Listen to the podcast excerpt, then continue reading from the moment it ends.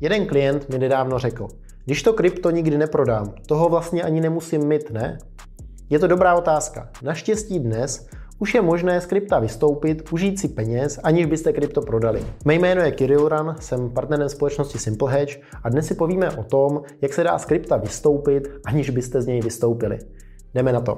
Tohle video bude součástí takové mikrosérie Crypto Exit strategie, kde si rozebereme různé způsoby, jak přistupovat k tomu, jak exitovat z krypta.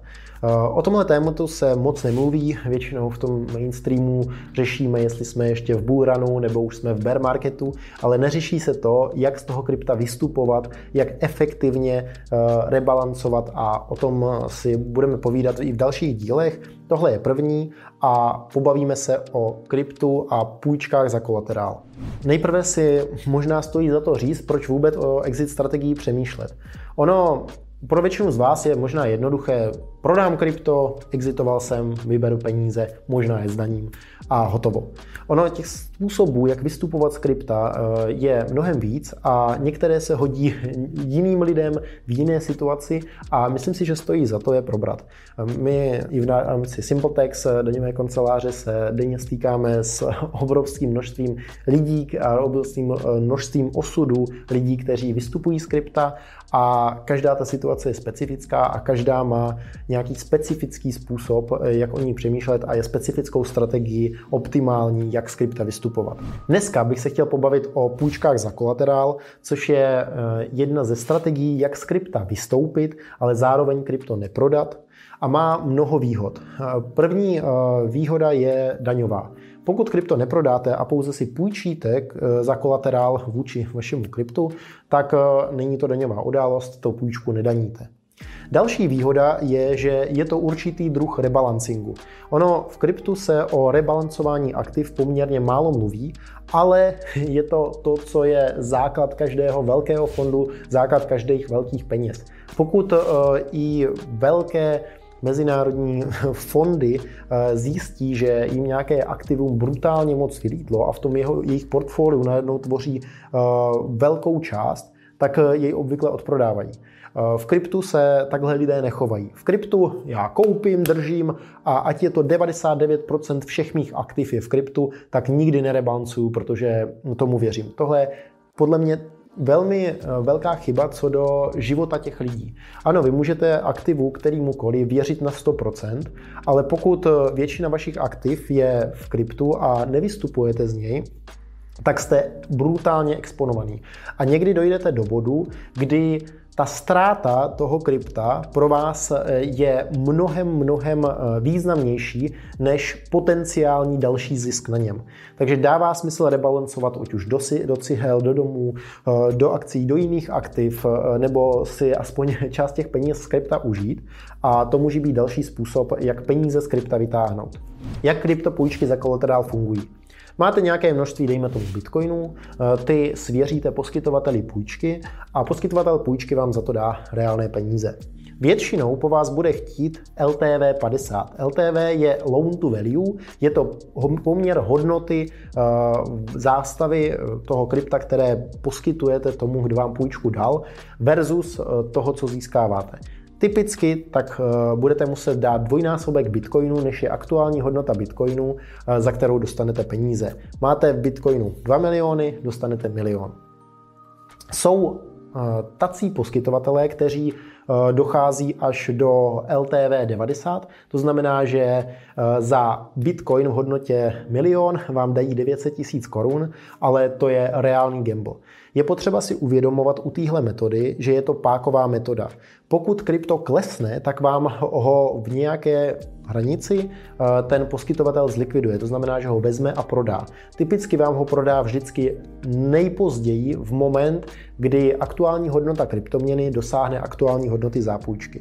Pokud tedy dostanete LTV 90, tak stačí, aby Bitcoin dropnul o 10% a už ho nikdy neuvidíte, necháte si peníze Za prvé je to zdanitelná událost a za druhé pravděpodobně jste na tom levelu nechtěli prodávat. Takže určitě bych nešel pod LTV pod 70 a i to je poměrně na hraně.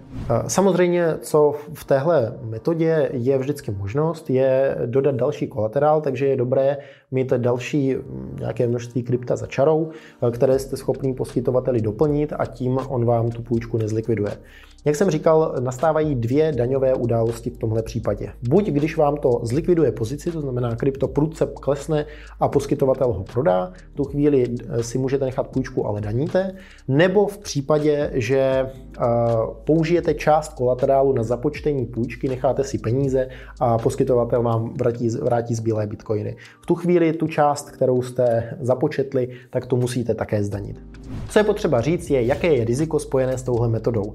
První je likvidace. V případě, že kolaterál prudce klesne, eh, poskytovatel vám prodá to krypto a hotovo.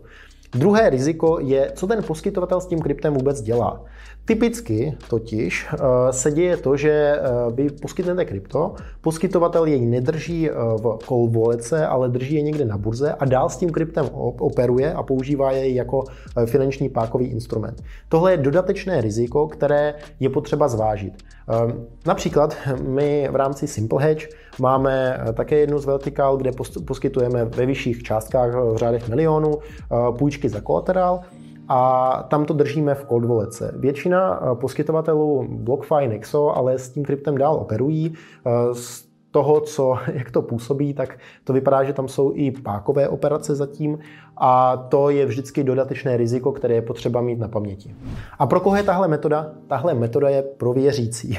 Je to pro ty z vás, kdo věří, že eh, krypto bude stát zítra víc než dnes, za rok bude stát víc než dnes a že eh, v podstatě tenhle freeride, kdy si užijí peníze a zároveň eh, jsou pořád exponovaní v kryptu, takže jim dlouhodobě se vyplatí.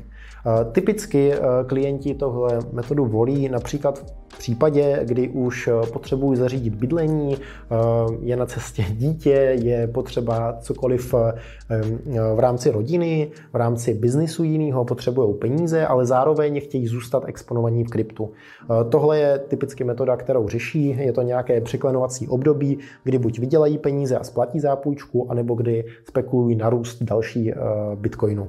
Tohle je všechno, co jsem vám k metodě krypto půjčky za kolaterál chtěl říct. Jenom zdůrazním, že je to ekonomická metoda, jak exitovat krypto, která má důsledky, které obyčný exit nemá. Jo? Minimálně co do té pákovosti té pozice. Takže je potřeba mít dobře rozvržený loan to value a případně dodatečný kolaterál, který jste schopný dodat, případně se smířit s možností likvidace. Každopádně tohle je určitě metoda, která třeba i z části portfolia dává smysl, protože typicky náklady na ní jsou eh, v procentu z objemu, takže nemusíte, nemáte tam velký vstupní náklad a jste schopni eh, tuhle metodu použít jako součást vaší celkové krypto exit strategie. O dalších možnostech se budeme bavit v dalším videu. Doufám, že vám to přišlo užitečný. Já jsem fakt strašně rád, že jste to dokoukali až sem, eh, až se mi tomu nechce věřit. Eh, moc vám děkuji za pozornost. Pokud to nazdílíte kamarádovi, tak budu rád a mějte se hezky. Ahoj.